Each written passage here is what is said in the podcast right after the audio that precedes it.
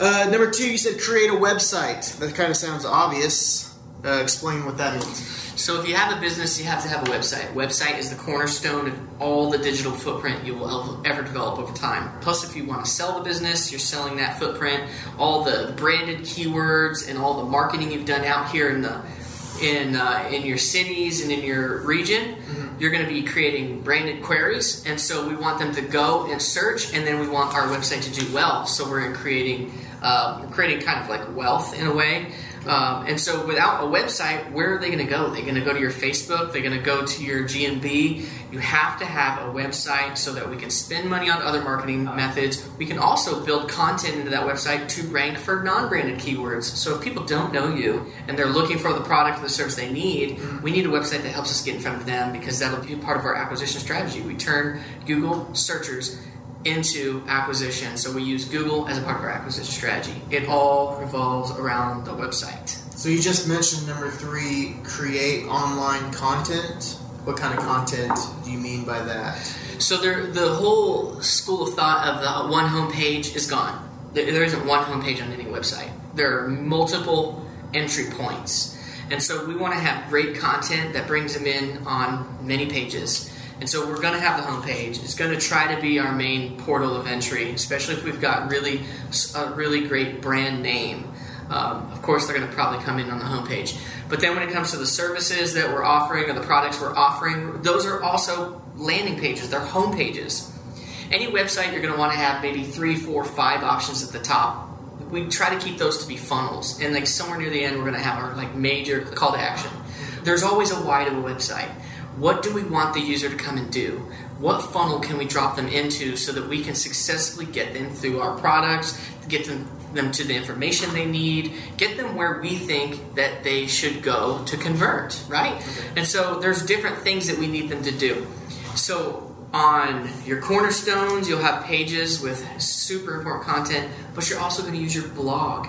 And so your blog is going to be another place to create great content and target other keywords and queries and query clouds that your homepage and your cornerstones would never rank for. Okay. Not to mention, not just on your website, things like Medium where you can blog, yes. place uh, answering Quora questions, mm-hmm. um, anywhere you can add content and add backlinks to yourself. These are places that you can create content add value to the users there, and somehow eventually get it back to your own property. Is that a key to add to make sure you are adding value and not just spamming? So you always want to add value nowadays. Uh, once upon a time, it was like the person with the loudest megaphone like won. The person with the most TV ads and radio ads won people don't want to necessarily all the time want to hear about our story, what we can do.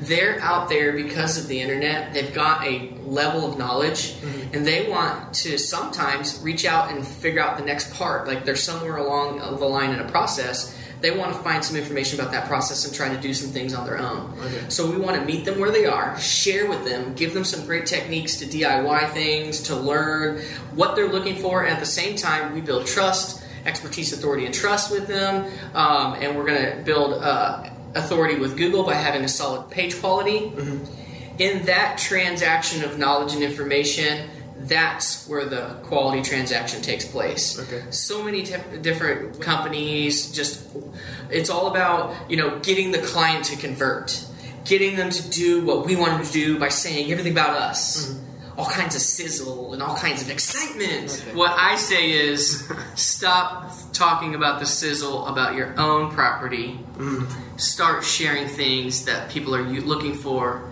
that they need, mm. and in return, yes or no, can I pitch my own products or service? Oftentimes the answer is yes, and there you go. You give them what they need, and then a lot of them will oftentimes turn into potential clients or clients. Hey guys, just a few quick things before you go. First, if you've been enjoying the Digital Marketing Lab podcast, please hit subscribe on your podcast device or share it with a friend. Second, if you have any questions that you'd like to hear discussed on the show, please reach out to us, William at nozakconsulting.com or Dave at nozakconsulting.com. And last but certainly not least, we are now accepting speaking invitations. If you have a conference or trade show coming up and you need a guest speaker, please reach out to William at nozakconsulting.com. And as always, thanks for listening.